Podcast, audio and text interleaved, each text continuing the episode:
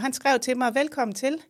Jeg håber, du kan være med til at øh, få Aarhus Havn til at sætte fokus på klimaet eller bæredygtighed. Så tænkte jeg, øh, nå, jamen, tak for det. Og så var det jo egentlig ikke noget, jeg tænkte så meget mere over, men det var ligesom en lille frø, der var sået. Der var måske et eller andet, som øh, vi på Aarhus Havn skulle til at være en lille smule opmærksom på. Velkommen til podcasten Bæredygtig Business. Vi befinder os i en tid med store udfordringer. Klima- og biodiversitetskrise, knappe ressourcer og social ulighed. Men i Bæredygtig Business ligger vi idealismen på hylden og undersøger, hvilken rolle verdens virksomheder vil spille i omstillingen til et bæredygtigt samfund. De globale udfordringer kan nemlig ikke løses af velgørenhed og filantropi alene. Hvis vi skal afværge den nuværende kurs mod katastrofe, så skal vi lave bæredygtighed til sund forretning. Mit navn er Steffen Marksø. Jeg er forfatter og foredragsholder og har arbejdet med bæredygtighed de sidste 10 år. Jeg taler med førende eksperter og undersøger, om der er penge i at tage et socialt og miljømæssigt ansvar. Hej, Anne Zachariasen. Hej. Du er jo driftsdirektør i Aarhus Havn. Det er rigtigt, ja. Og, øh, og jeg synes, det eneste rigtige var jo at invitere dig her ned i studiet i Bæredygtig Business, fordi nu er jeg jo flyttet nedad mod havnen. Så bliver man jo også nødt til lige at tale med havnen, og øh, med Aarhus Havn, nu det nu er en af de største havne, vi har i Danmark, faktisk den største. Og når I har lavet så meget fint arbejde omkring bæredygtighed, jeg har kigget jeres CSR-rapport igennem, og jeg har i det hele taget holdt lidt øje med, med den transformation, som, som Aarhus Havn har været igennem, og som, som du blandt andet har været øh, en meget stor faktor, måske endda den drivende kraft omkring. Og derfor så synes jeg, det kunne være så spændende at tale med dig, sådan helt stille og roligt omkring, hvordan er det, at man kan komme udefra uden super meget indsigt i bæredygtighed, som du selv har fortalt, og så lave den her transformation, for I har både vundet priser i Science-Based Target validerer og så, så der er virkelig sket noget. Men lad os lige starte fra toppen af. Anne Zachariasen, inden du blev driftdirektør i Aarhus Havn, hvad var det så, du lavede? Jamen allerførst så vil jeg gerne sige tak, fordi at øh, jeg får lov til at komme og fortælle om øh, den spændende rejse, øh, jeg har været på øh, selv, og som Aarhus Havn har været på. Det kan jeg rigtig godt lide at tale om, så det, øh, Jamen, det er det er virkelig virkelig godt dejligt. udgangspunkt for Ja, samtalen. så tak for det. Jeg kommer fra energibranchen. Der har jeg faktisk øh, bedrevet det meste af min erhvervskarriere øh, i øh, forskellige energiselskaber, arbejdet med kraftværker, danske kraftværker og den værdikæde, der ligger omkring kraftværkerne. Og du er ingeniør. Jeg er ingeniør, ja. Øh, En af de uendelig mange kvinder, der er ingeniør. Nej, der er ikke så mange af dem, men, men øh, og slet ikke i den, i den øh, genre eller den branche, jeg er i, som er energi. Øh, Hvor- Hvordan kan det være, hvis vi lige sådan hurtigt skal lige anholde det? Fordi det er jo, det er jo lidt en skam. jamen, øh, jeg tror, at øh, de, øh, de kvinder, der bliver ingeniører, de bliver tiltrukket til nogle af de lidt mere øh, til miljøsiden, altså miljøingeniører. Øh, ingeniører. nu kommer der jo bæredygtighedsingeniører, jeg tror, der kommer flere kvinder den vej. Øh, så de her lidt mere hårde øh, ingeniørfag, øh, med en masse matematik og sådan noget, som, som jeg har egentlig gået. Det, det er ikke så det er ikke så attraktivt for kvinder, og det var det ikke dengang, og det tror jeg heller ikke, der er en, stadigvæk. Så det er jo en af udfordringerne, som vi skal arbejde med, det er, hvordan får vi flere kvinder ind i, øh, i de her øh, hårde øh, ingeniørfag, for dem får vi brug for rigtig mange af, altså ingeniører. Så derfor er det vigtigt, at vi får trukken på hele talentpuljen. Ja, for pokker, vi kommer virkelig til at mangle mange ingeniører. Det tales der meget om, ja. blandt andet ingeniører, men også mange andre. Nå, det var en lille sideting. Men så kommer du ind i Aarhus Havn. Hvordan var det at komme ind på Aarhus Havn, og hvorfor var det lige pludselig bæredygtighed skulle blive sådan en ret central del af, af det arbejde, du ville, øh, ville lave dernede?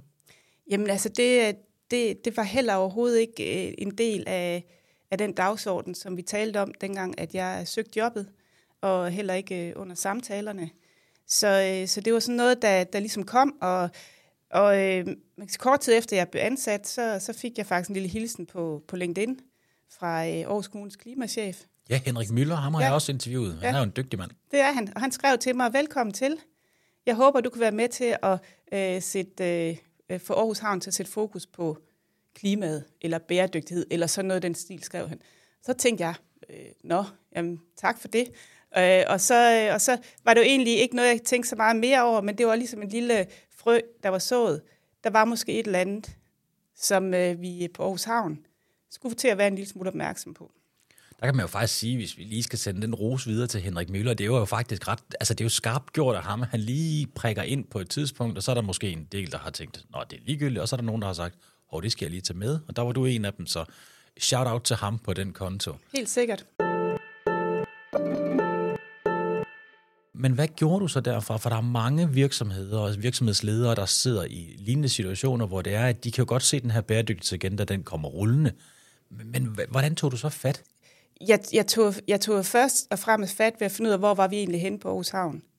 Øh, og, og vi var jo faktisk i gang med nogle ting. Altså, der var jo sådan en, en ildsjæls øh, tilgang, som der er i mange virksomheder, at enkelt medarbejdere havde drevet forskellige agendaer, men det strittede sådan lidt i, i forskellige retninger, og der var ikke rigtig noget commitment fra toppen. Så øh, initiativerne blev ikke kørt helt sådan, sådan fuldt i mål. Øh, så, men vi stod og skulle til at lave en ny strategi øh, i 2018. Og øh, der øh, satte jeg mig så for at sige, at vi skal jo have det her bæredygtighed med ind i den her strategi på den ene eller den anden måde. Og så i 2018, så voksede hele bæredygtighedsagendaen, og verdensmålene kom lige pludselig rullende ind. Øh, vi havde de her CEO-aktivisme, og Greta Thunberg, lige pludselig blev det meget øh, vedkommende for alle. Øh, og så begyndte jeg at arbejde på de interne linjer med den øvrige direktion, øh, og prøve at få, øh, ligesom få, få det her løftet op på, på, på dagsordenen. Og det er faktisk meget sjovt, ikke? fordi når vi, det her det er jo 2018, vi snakker om nu, og når vi taler bæredygtighed, så tilbage i 2018, det er virkelig lang tid siden, der er sket rigtig meget på de år. Der er sket vildt meget. Er der virkelig, virkelig sket meget? Altså nu kan man sige, du kommer jo selvfølgelig fra energibranchen af, og det er jo klart, det giver jo alt andet lille noget ekstra indsigt i en ret stor del omkring hele den her øh, klimaudfordring, vi står overfor på energisiden, for vi skal jo som bekendt skifte fra den sorte til den grønne energi. Så der har du selvfølgelig fået, der har du fået noget god viden med. Men ellers, som du selv siger det, så vidste du jo egentlig ikke ret meget om det her. Altså, til alle de ledere, og jeg, sådan, jeg dvæler lidt ved det, for jeg tror virkelig, der er mange ledere, der står derude, der godt kan se, at de skal i gang med den her transformation, men hvordan klædte du dig selv på til det?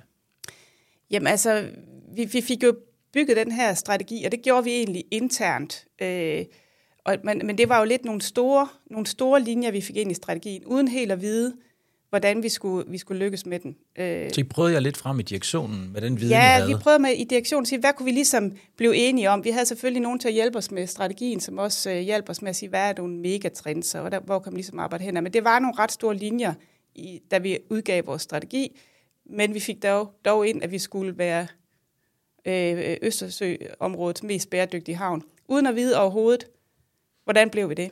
Ja. Vi skulle også være CO2-neutrale, og det havde vi også skrevet ind, uden at vide, hvordan blev vi det. Ja, det, ja, det er fantastisk. Det var jo ret vildt øh, for os alle sammen at, at lægge en strategi på bordet, som jo for vores havns vedkommende jo er offentlig, bliver debatteret i byrådet, er med, med sådan nogle ret vilde ambitioner, uden at vide, hvordan vi egentlig gjorde det.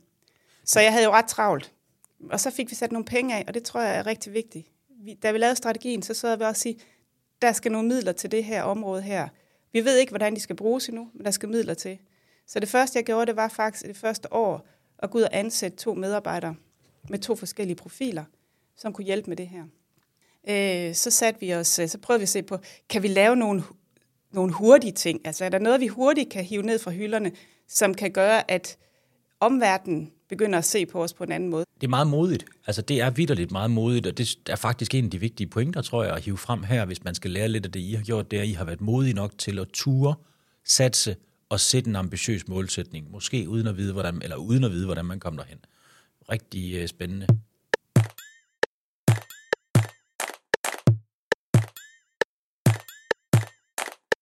Min opfattelse af havne var egentlig, at eller er faktisk øh, til del stadigvæk med undtagelse af Aarhus Havn, men så meget kender jeg jo heller ikke til havn, skal jeg lige indrømme med det samme. Men det er jo, at de er jo ikke sådan grønne frontløber. Altså, det er ikke sådan det, der lige popper frem i hovedet. Jeg tror ikke, der er ret mange, der tænker på den måde. Men, men du oplevede faktisk, at I havde decideret sådan lidt, måske lidt dårlig ry på den konto. Ja, det havde vi. Øh, og, og, og øh, det blev også øh, bemærket i byrådssalen. Øh, så så det, var, det var ret evident, at, at vi var nødt til at gøre noget, og vi var nødt til at gøre noget hurtigt. Og hvordan gør man så noget hurtigt på en grøn transmission, man ved har, hvor, hvor, hvor, hvor man ved, man får ikke nogen resultater. Rigtige resultater øh, på de, de første år. Så det vi gjorde, det var at prøve at finde nogle, nogle mindre områder, vi kunne arbejde med, øh, hvor vi kunne få nogle resultater og vise, at vi i hvert fald var i gang. Og så gik vi i gang med at kortlægge vores CO2.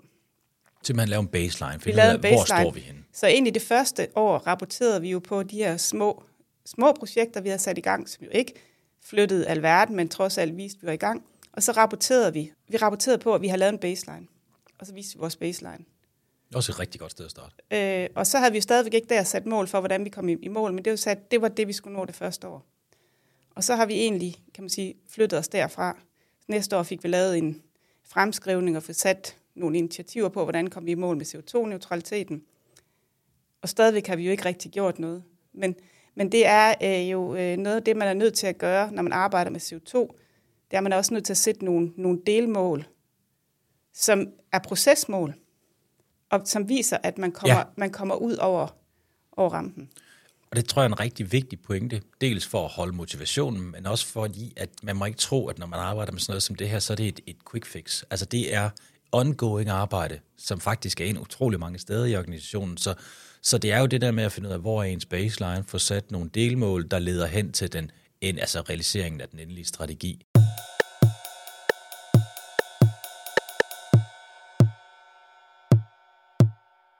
Hvordan fandt I ud af, hvor I skulle sætte ind hen? Det er klart, at klima kommer selvfølgelig til at fylde meget, for det ved vi alle sammen godt, men der er jo mange andre områder inden for agendaen, som også er vigtige. Altså, vi havde taget fat i verdensmålen, øh, da vi ligesom lavede strategien og sagt, jamen verdensmålen er en eller anden sted, en eller anden basis for, hvad, øh, hvad er det for nogle ting, vi skal arbejde med. Og så havde vi haft, og det havde vi haft i direktionen, lange diskussioner om, hvilken nogle af de her 17 verdensmål var de vigtigste. Og, og det var meget spændende, øh, og, og vi endte, når vi sad i direktionen, ofte med, at det var de her ni verdensmål, dem skulle vi i hvert fald ja. arbejde med. ni af de 17. Ni af de 17. øh, og og, det, og det, det kunne vi godt se, at det... Det blev en øh, lang dag. Det blev en lang dag på kontoret. Ja. Så, så det vi gjorde, øh, det var så efter vi havde lanceret strategien, det var, at vi samlede øh, nogle nøglepersoner i virksomheden sammen med direktionen, og så havde vi en konsulent inde til at hjælpe os igennem, hvad var det egentlig, der stod i de her verdensmål, hvad betød de? Og så på sådan en workshop på en halv dag, så fik vi udpeget fire verdensmål. Vi sagde, her kunne vi faktisk gøre en forskel. Her kunne vi gøre noget, som lå ud over vores, det, som man kan forvente af en, familie, af en, en almindelig forretning, som en havn skal løse. Så kan, har vi nogle muligheder for at gøre noget ekstra. Det her, det er de verdensmål, vi så arbejder med. Det betyder så ikke, at vi ikke arbejder med de andre, men det betyder, at de er bare en del af det at være en, en ordentlig forretning, ordentlig business. Ja, så, så helt grundlæggende, så, så skal man respektere dem alle sammen, ja. men, men I trækker selvfølgelig nogen ud og arbejder intens med dem, fordi det er der, I dedikerer jeres energi. Ja. Det, det er, og det, det tror jeg sådan set er rigtig fint, og jeg, jeg oplever mange, når det er, de kører processen selv, at de tager verdensmålene, og så folder de dem ud, og så bruger de dem til at komme i gang, fordi de, de giver jo også et sprog, og de giver faktisk også en lille uddannelse til, til direktionen eller ledergruppen, der arbejder med dem, fordi der er noget meget konkret, man skal forholde sig mm. til. Altså, der står jo nogle ting der på, og hvad betyder det i forhold til os? Spændende. Når man så kigger på den her rejse, nu har I jo fået lavet den strategi, og I kommet godt i gang. Hvis du så skulle sådan kigge lidt længere frem, der hvor I er nu, altså, hvad har været nogle af, af de store udfordringer, I er stødt på i forbindelse med, og alt det arbejde, I har lavet? For nu har I jo altså både vundet priser og fået meget fine valideringer fra Science Based Target omkring jeres klimaindsats, så I er jo virkelig kommet langt. Er der sådan nogle, nogle, øh, nogle ting, du gerne vil, øh, vil særligt sådan lægge vægt på, som du synes, der er rigtig interessant? Altså det jeg, det, jeg synes er svært, og der, hvor jeg synes, vi er nået til, det er jo, hvordan får vi det her rigtig ud at leve i vores organisation.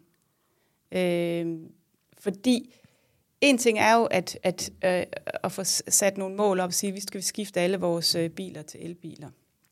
Det kan vi jo arbejde med i takt med, at, at bilerne de kommer, de kommer. Vi kan få lavet, vi har lavet en PPA, så vi får dækket vores, øh, vores strømforbrug med grøn energi fra 25. Det har vi fået lavet i år, ja, det, så det kan vi hakke af. Ja, det er en Power Purchase ja, Agreement, som, ja, som er også en rigtig, rigtig fin måde, at man sikrer, at man bliver ved med at få fornyet grøn øh, strøm. Præcis, og det er så med lokal øh, produceret VE-strøm øh, fra, fra regionen. Ja, så det er lige efter bogen. Ja.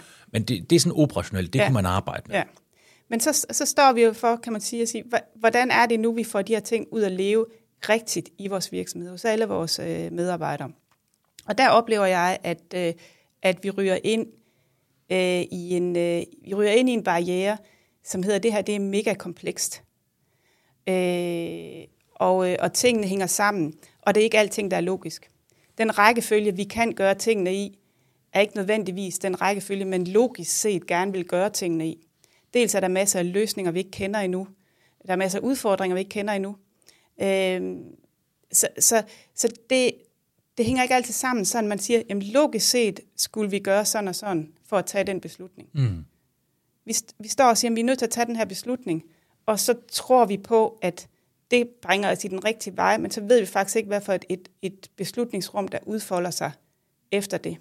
Nej, så Og kan, det synes jeg bare er en kæmpe, kæmpe udfordring. Dels er det for mig øh, som ingeniør at tage beslutninger i, i, i, i noget, hvor man ikke kan regne, regne den ud. ja.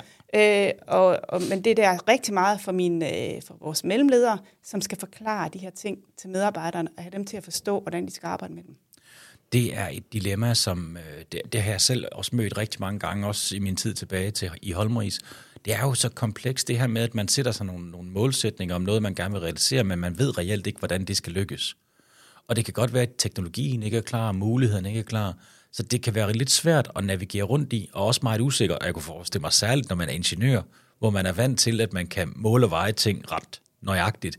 Så det der med, at- de der skridt, man skal bevæge sig frem, man ved ikke 100% sikkert, hvad man skal gøre, når man kommer de første to skridt frem. Øhm, og som du nævner, der synes jeg er virkelig stærk pointe, det her med, at mellemlederne har jo, de skal jo forklare det her videre til de medarbejdere, der skal håndtere det derude. Og det er godt nok nemt, at man taber noget i, i en lost in translation, når man skal forklare det her videre. Og, og måske kan det godt komme til at lyde som om, at man ikke som ledergruppe har tænkt sig sådan helt ordentligt om, når man ikke kan give bedre svar.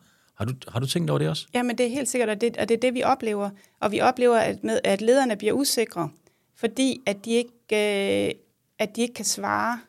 På, at det at være leder, at det, vi, jo, vi er jo opdraget som ledere med, at lederen har svarene. Og det, sådan er det ikke i, den her, i det her kompleks. Vi har ikke svarene på alting, og vi er nødt til også at turde være åbne omkring vores uvidenhed. Og, og det er rigtig svært for rigtig mange ledere, øh, øh, særligt de, de ældre generation. Men det er, jo, det er jo sjovt, ikke? fordi traditionelt så var lederen jo den, der var, altså, der skulle vide det hele, og der kunne det hele, og, og det er måske bare rigtig svært lige nu. Øh, særligt inden for den her agenda. Altså, det, det er spændende at belyse lederens rolle i forhold til det her. Det er der virkelig også begyndt at komme meget fokus på. Øh, og et super, super interessant område. Hvis man så vender den om og kigger på medarbejderne, fordi der må også være meget frustration ved medarbejderne omkring sådan noget. Det har det i hvert fald, jeg har faktisk skrevet en del artikler omkring det, at, at der bliver talt så meget om, at medarbejdere elsker grøn omstilling og bæredygtighed, og det gør rigtig mange også. Men det er altså også 100% sikkert, at der er mange medarbejdere, der synes, det er træls, når deres, eller det er ærgerligt, når der deres arbejdsopgaver skal laves om, fordi nu skal man til at tage højde for noget. Eksempelvis, nu skal du til at køre i en elbil, og den kan måske ikke køre lige så langt, og- og det er lidt træls, jeg kan ikke lade den op i min private bolig, og det var ligegyldigt med min dieselbil, jeg havde før, og sådan nogle ting. Så, der, så de betaler faktisk prisen for ledelsens ambition om, at man skal realisere nogle, nogle grønne målsætninger, og det går ud over dem. Mm. Hvad, hvad tænker du om det? Jamen, og det oplever vi også. Øh, og, og, og, og, og, og det, der er medarbejdere, de er jo en rigtig bred, Jo, bred øh, øh, forsamling. Altså, der er jo nogen, der bare er, løber afsted med stafetten, og dem Og kan elsker det, og synes, det er kan vi slet fantastisk. ikke følge med. Og så er der nogen, der bare helst vil have, at vi, tingene var som i går. Ja. Og, og det er jo ligesom den danske befolkning. Sådan er medarbejderne, sådan er medarbejderne også på Aarhus Havn. Og, og, det, og det er jo det, det, er jo det der, er, der er udfordringen. Øhm, fordi vi vil gerne have medarbejderne med. Vi vil også gerne have dem til at forstå, at det her, det er, det er rigtigt. Vi gider bare heller ikke at stå hver eneste gang, at, at, man, at man har skiftet en, endnu en bil til en elbil, og så skulle tage den samme diskussion Nej. omkring nu, hvorfor er det her godt, og batterierne, og nu bliver det gravet op af børnearbejder i, ja. i Afrika og sådan noget. Ja, der er problemstillinger ved elbiler. Det er der. Men vi er nødt til at begynde at gå den vej for at få løst problemstillingerne. Ja. Nu begynder Tesla at genbruge batterier. Men det gør de jo først, når der er tilstrækkeligt mange brugte batterier til, at det kan blive en business. Så derfor er der nogle ting, man er nødt til at gøre, selvom man ikke kender alle svarene, og man ved godt, at noget af det er ikke godt hele vejen igennem, men vi er nødt til at gå vejen. Og det kan godt være, at det er lidt træls, jeg skal lave om på ting, så jeg hiv- bliver ved med at hive de samme øh, traver ned. Det, det, det, vi ved jo godt, at, at, og sådan er, er jeg jo også selv, og det er vi jo nok alle sammen i et eller andet omfang. Vi har jo ikke lyst til at lave for meget om, hvis vi, altså hvis vi ikke synes, det er en god idé, eller hvis det kommer os til gode, eller vi på en eller anden måde føler, at vi får noget ud af det. Så, så der er selvfølgelig en ledelsesmæssig opgave i at få forklaret det, men stadigvæk så er der jo en gang imellem medarbejderne, de bliver nødt til at gøre nogle andre ting, og som de måske ikke sådan lige umiddelbart kan se værdien i, fordi at gevinsten er på lang sigt, og gevinsten kan også være lidt usikker, og den kan betvivles. Så der synes ja. jeg, at dit eksempel med elbil er så godt, fordi gud, hvor har jeg også mange gange hørt det der med, ah, men en elbil, jamen altså, hvad med en spritny dieselbil? De siger, den er lige så god, og det der batteri lige præcis med børnearbejde og sådan noget. Der er rigtig mange ting indover, og det, der, der er jo klart problemer omkring det. Og jeg var faktisk, øh, det er noget, jeg overvejede rigtig meget til min næste bog, fordi jeg, jeg tog det ud af den sidste bog, jeg skrev sammen med Simon, og vi kaldte det egentlig trappen. Det er det der dilemma, man står i som leder, og i det hele taget, når man skal lave bæredygtige forandringer, det er, at vi, vi står på trin 1 på trappen, hvor man godt kan se, at vi skal op på trin 4. Men for at komme op på trin 4, så skal vi altså først lige op på trin 2, og så trin 3, og så trin 4, for der er noget udvikling, og, og der er noget volumen, der skal på, for at vi kan udvikle de der løsninger op på trin 4. Men, men problemet er så, når man står på trin 2 og godt kan se, at vi burde jo være på trin 4, så er det nemt at anfægte trin 2 og trin 3. Hvorfor kan vi ikke bare hoppe op på 4'eren? Men det er fordi, det er for dyrt, det er fordi, det er ikke udviklet nu, det kan være der mange grunde til. Og det, det kræver jo en leder, som, som ved, hvad de snakker om, og som er, altså er stærke nok fagligt inden for det her til at sige, nu skal du høre, vi har taget elbilerne, fordi der kan vi rent faktisk trække det fra i vores klimaregnskab, og på den måde leve op til den del af vores aftale. Og i øvrigt, så vinder vi stadigvæk på klimaet. Så kan det godt være, at vi ikke vinder så meget på miljø og på det sociale, men, men det er jo et skridt i den rigtige retning, og intet er perfekt. Så så det kræver jo rigtig meget, at man er stærk i det, man kommunikerer, og i det her nye felt bæredygtighed. Og der tænker jeg måske, at du kommer tilbage til, hvad skal man gøre som leder? Øh, det kunne man godt komme lidt tilbage ja, fordi... til her, fordi at, at en ting er, at ja, alle virksomheder, som ikke er i gang med det nu, de skal få lavet deres CO2-regnskab. Mm. Altså, fordi det er ikke længere et, noget, som man kan lave, og for at, ligesom at vise, at man er, man er fremme i skoene, det er et, øh, Ej, et must. Det er Så et det, must. det skal man bare i gang med. Og det er heller ikke svært. Vil det er heller ikke svært. Det, altså? der, der findes værktøjer nu, man kan hive ned og gratis, og det, det er bare skub 1 og 2, altså ens egen øh, udledninger inden for virksomheden. Få det nu lavet. Jeg må ikke sende en lille reklame ud for det, der hedder Klimakompasset, Præcis, som er lavet vi bruger det også på Aarhus Havn. Ja, det, det er et rigtig godt værktøj. Det er et rigtig fint værktøj. Jeg mener faktisk, det er Erhvervsstyrelsen, der har ja. lavet det. Det er gratis. Alle ja. folk kan bruge det. det er altså, altså, der er ingen undskyldninger for ikke at have styr på skub 1 og skub 2 som minimum. Nej. Så, så det, sige, det er bare basis. Så, så tænker jeg, hvis det er sådan, at man skal, øh, man skal finde, så skal man... Det er vigtigt, at man som øh, topleder i en virksomhed, direktør eller ejerleder, eller hvad, hvad man nu har af rolle, at man kan gå ud, og så kan man øh, brænde igennem med den her dagsorden. Så kig ind og find ud af, hvad er det, jeg kan brænde for. Hvis jeg går helt vildt meget op i affaldssortering, så starter vi der. Fordi så kan jeg brænde for det, jeg kan gå ud på ølkassen, jeg kan komme ud og, og levere det her budskab ud til, til, min, øh, til mine medarbejdere, uden at jeg skal gå på kompromis med alle mulige ting. Lige præcis, og det er autentisk. Og det er autentisk. Og så kan man koble de andre ting på. Så får man koblet nogle medarbejdere på, som kan drive nogle af de andre opgaver. Men det er vigtigt, at man finder noget, som man selv kan stå inden for. For mig har det jo været, at det er jo energiområdet. Jeg er vokset op og brandet med energi, så, det, så den dagsorden, den kan jeg drive, og CO2-dagsorden, og så også kan jeg drive benhårdt. Fordi jeg tror på den, jeg ved, hvordan det hænger sammen. Så alt det andet, som jeg ikke ved så meget om, det kan jeg koble på og bygge på lige så stille, også på min egen viden. Det er en rigtig, rigtig god strategi.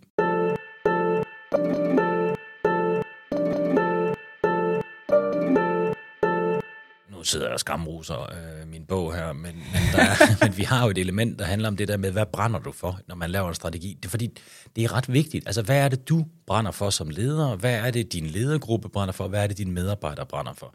Altså, kan man få aktiveret det på en eller anden måde i strategien? Jamen, så er det jo klart, så låser du også op for engagement, og for, øh, for passion og, og for, for alle de ting, der gør, at medarbejdere arbejder hårdere og i øvrigt trives bedre, når de arbejder og bliver mindre syge og mindre stresset, hvis de oplever meningsfuldhed og mange andre lækre ting. Men pointen er helt klart, at man skal starte der, hvor man har noget viden. Hvad så, hvis man ikke har sådan synderligt meget viden omkring det her? Altså, hvad vil du så? Altså, kan du give en anbefaling eller noget? Jamen altså, noget af det, som jeg synes, man, man også skal, og det, det kan måske lige øh, sige, det kræver, så man får, man får noget viden, men altså, noget af det, jeg synes, man også skal, det er, at man skal kigge på sine, øh, på sine fem største kunder. Ja, godt så, råd. Kig på dem, tag fat i deres seneste bæredygtigheds ESG-rapport, årsregnskab, læs, hvad de skriver. Ja. De skriver der i, hvad er det, der kommer til at ramme dig som leverandør i morgen. Det er, så det er ret vigtigt. Det er en hammerende god idé. Det er ja. faktisk opskriften på, hvordan du kan få lov at blive leverandør i lang tid. Ja, så hvis man ikke, hvis man ikke ligesom selv kan finde ud af, hvad det er, man skal tage fat i, så prøv at skrive, hvad ens kunder har fat i, og så kan man sige, så kan man arbejde den vej. Øh, når man, og, og så, så, kan man, så skal man ud og have noget viden. Og der er jo heldigvis rigtig mange rådgivere nu, som kan, øh, kan hjælpe med den viden. Der findes også nogle programmer, jeg ved, der er noget, der hedder SMV Grøn, hvor man kan gå ind og få, øh, og formidler til at, at få noget rådgivning øh, ind i sin virksomhed, hvor man kan arbejde med forskellige ting inden for, for den grønne omstilling. Man Øh, kan få faktisk gratis penge, øh, Ja. op til 150.000 i støtte til en, en konsulent. Man Ja. skal bare lægge tilsvarende øh, timer. Ja. Øh, og det er rigtig, rigtig fin støtteordning. Vi har også mange kunder, der bruger dem. Og det er et godt råd. Ja, og så er der podcast. Så nogle podcasts som den her, og andre podcasts, som øh, er super godt, og mange af os, vi ligger på rigtig meget tid på landevejen, øh, forhåbentlig en elbil. Ja. Men hvis det ikke er en elbil, så kan man i hvert fald bruge tiden på at høre øh, nogle podcasts, der giver en noget viden. Øh, så, så der er rigtig mange steder, der er rigtig meget viden derude. Øh, det kræver selvfølgelig, at man opsøger den. Ja, og, og, og det, det, det kræver, at man opsøger det. Det fører jo egentlig meget tilbage til det her med, at det, det er vigtigt, at man prioriterer tid. Altså man skal prioritere noget opmærksomhed og noget tid. Og, og jeg ved jo godt, at mange virksomhedsledere derude, de har jo virkelig travlt, men, men den her omstilling sker bare ikke af sig selv, så det kræver altså, at man bruger noget, noget tid. Og jeg er enig i, at man kan sagtens få nogle gode konsulenter til at komme og hjælpe en, og, og det, det er jo en rigtig, rigtig god idé, og det er jo også noget, vi selv gør, men faktisk, så dem, der når længst og lykkes bedst, det er jo faktisk, jamen, faktisk virksomheder som, som jeres egen, altså hvor det er, at det er ledelsen selv, der går ind og tager ansvaret for det, så det er fint, du får en konsulent ind til at lave nogle små ting og hjælpe dig i gang, men ledelsen bliver nødt til at eje den her agenda. er det er en helt enig kæmpe fejl, hvis de ikke gør Ja, det. det er helt enig i, ellers, så- ellers så sker det ikke. Det er nemlig, og, og det ser man stadigvæk ret ofte, det her med, at, at så, så kan, er der mange, der kan være med til at snakke lidt omkring tingene sådan på den øverste øh, del, i den øverste del af virksomheden, og så allokerer man ligesom alt arbejdet ved en, en nyuddannet, der sidder et eller andet sted med det, og det er simpelthen for kompleks en agenda at drive. Hvad er dine, sådan, dine tanker omkring det her med involvering af organisationen? Altså, Altså min egen organisation. Ja, din egen, i den. Ja. forandringsproces, I har været igennem over de sidste fem år. Hvad, er- hvordan sådan involveringsmæssigt, fordi jeg tænker også, der er mange, der overvejer, jamen, skal vi have alle folk med? Hvor mange timer skal de bruge? Altså, det koster jo penge hver gang folk skal lære noget nyt, frem for bare at lave det, de nu engang laver i, bare i godsøjne. Så, hvad, hvad er dine tanker om det? Altså, vi startede, dengang vi lavede strategien, øh, umiddelbart efter at prøve at holde nogle workshops omkring, omkring verdensmålene, øh, for at prøve ligesom at få aktiveret, øh, få aktiveret organisationen. Øh, så røg vi desværre ind i corona, øh, og, og det låste jo vores organisation i forhold til det her med at komme ud og få, få uddannet medarbejdere i mere end to år, hvilket var rigtig, rigtig ærgerligt, øh, fordi nogle, i hvert fald en af de, dem, dem, jeg havde ansat, var jo specifikt ansat til blandt andet at komme ud og få øh, løftet viden ud i organisationen. Så det har vi faktisk først kunne komme i gang med i år. Øh, og det, det giver faktisk rigtig meget. Øh, så nu er vi sådan ude og, og øh, først vi har holdt nogle, nogle fælles øh, undervisninger for alle medarbejdere, øh, men øh, af kortere varighed, og nu er vi så ude på de enkelte afdelinger og prøver sådan at tage, hvad er det, der rører sig i den her afdeling her? Hvad er det, I tænker omkring de her, øh, de her ting, vi arbejder med? Hvad har I selv af idéer? Hvad har I af bekymringer? Så vi prøver at, ligesom at prøve at se, hvor er medarbejderne hen? Og det giver de her aha-oplevelser på at sige, jamen, altså, vi har nogle medarbejdere, der er rigtig, rigtig langt væk derfra, hvor vi måske troede, de var.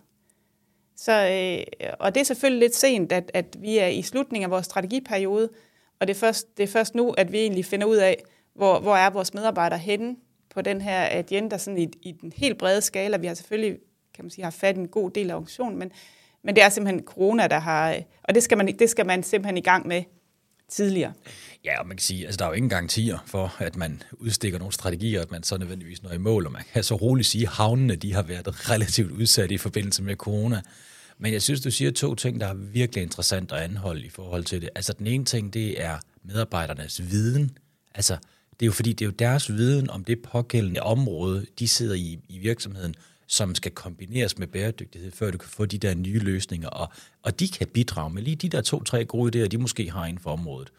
Og den anden ting, det er det der med, hvordan har medarbejderne? Altså den der mere emotionelle del, det, det er virkelig også vigtigt, fordi der er faktisk rigtig mange, der synes, bæredygtighed er enormt vigtigt, og der er også mange, der synes, det er enormt ikke vigtigt. Mm.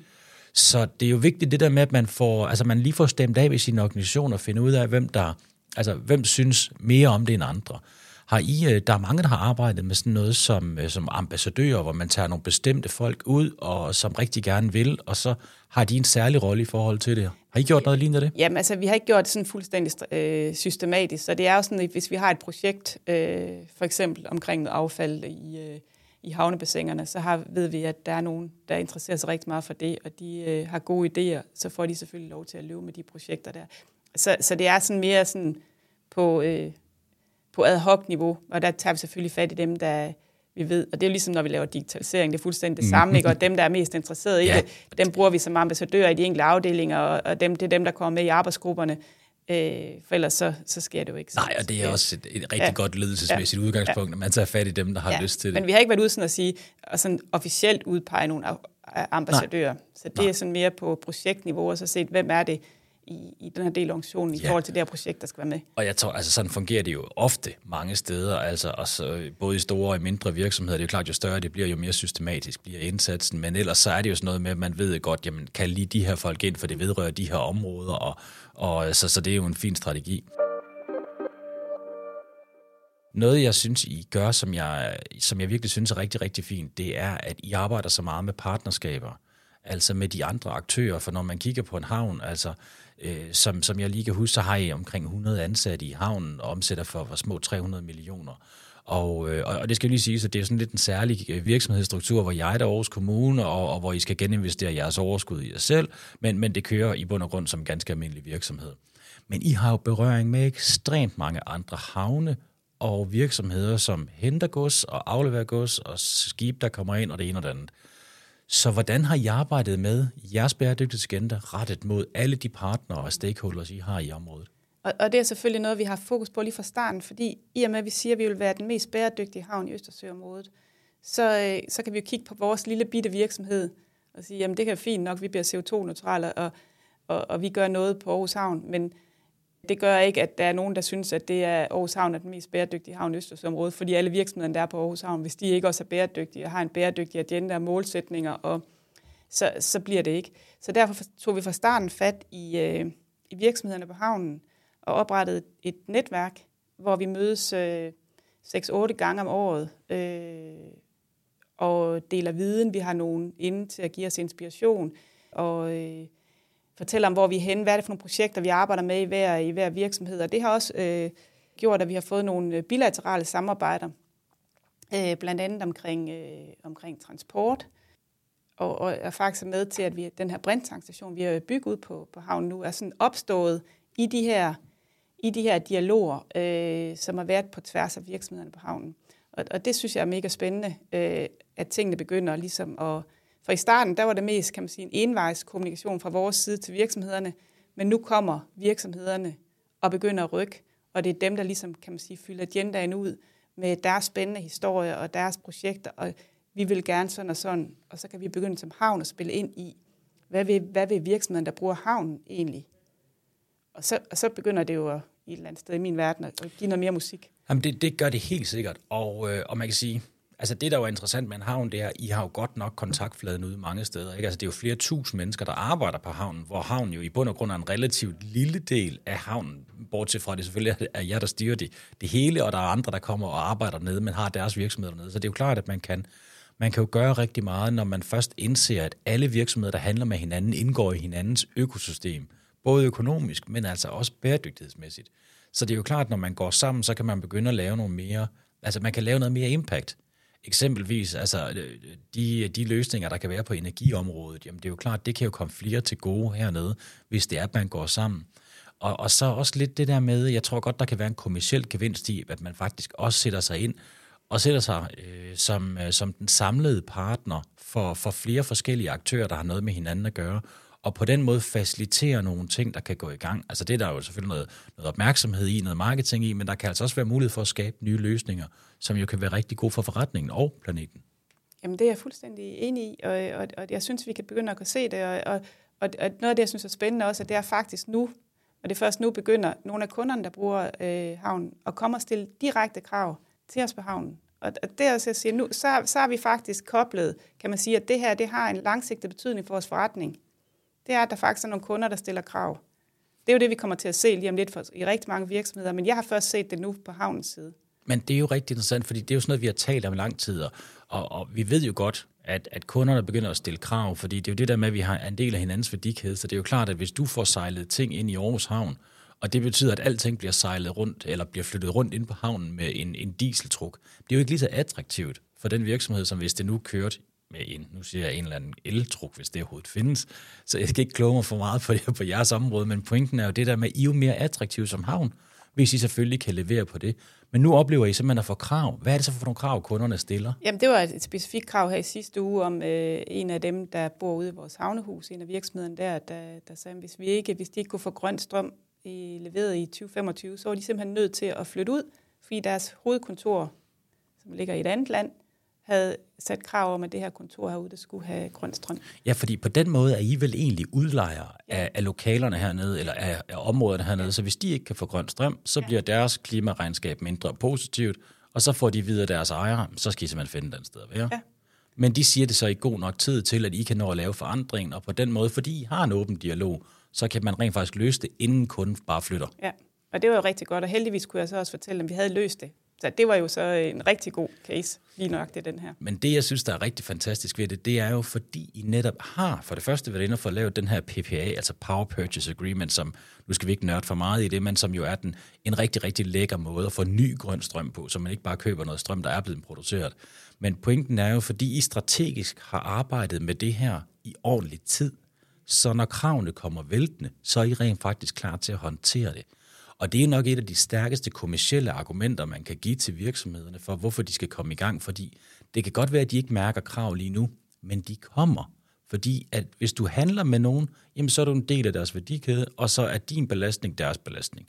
Så man kan lige så godt komme i gang med at sænke sin belastning, fordi det kommer dine kunder til gode på et tidspunkt. Tiden løber jo, når man, øh, når man hygger sig. Jeg har et lille sidste spørgsmål, og det er måske lidt lakrids, som man siger. Men, men kan vi forvente, at vi sælger noget af, af Aarhus Havn til kineserne, eller er det kun i Tyskland? Altså, der er jo den snak her om, at Scholz han sagde, om han ville sælge lidt af, af havnen i Hamburg. Hvad, hvad altså, har du altså, take på det? Altså, det, det har jeg jo ikke noget take på, for jeg ejer jo ikke Aarhus Havn, men jeg, kunne, jeg kunne ikke forestille mig, at Aarhus Kommune havde nogen som helst lyst til at sælge, sælge havnen til kineserne. Det vil være... Det vil, det bliver vanskeligt at forestille mig. Og, og jeg tror ikke, at vi ser nogen danske havne, der bliver solgt til, øh, til Kina. Nej, det vil være, det vil være offensivt, vil jeg sige. Det, jeg tror, at overstiftiden, de vil få, de vil få frokosten af croissanten gal i halsen. Det tror jeg også. Anne Zachariasen, det var en fornøjelse at tale med dig. Vi linker til jeres CSR-rapport i show notes, fordi at selvom man ikke har læst sådan en før, så er den faktisk rigtig fint lige at kigge igennem. Den viser altså jeres tanker hele vejen igennem, så der er en meget god læring for dem, der gerne vil starte med det her i, i lidt større skala. Tusind tak, fordi du havde tid til at være med. Tak skal du have. Du har lyttet til Bæredygtig Business. Mit navn er Steffen Marksø, og du er meget velkommen til at finde mig på LinkedIn, hvis du har idéer til emner, jeg skal tage op i podcasten. Ros og ris er også meget velkommen.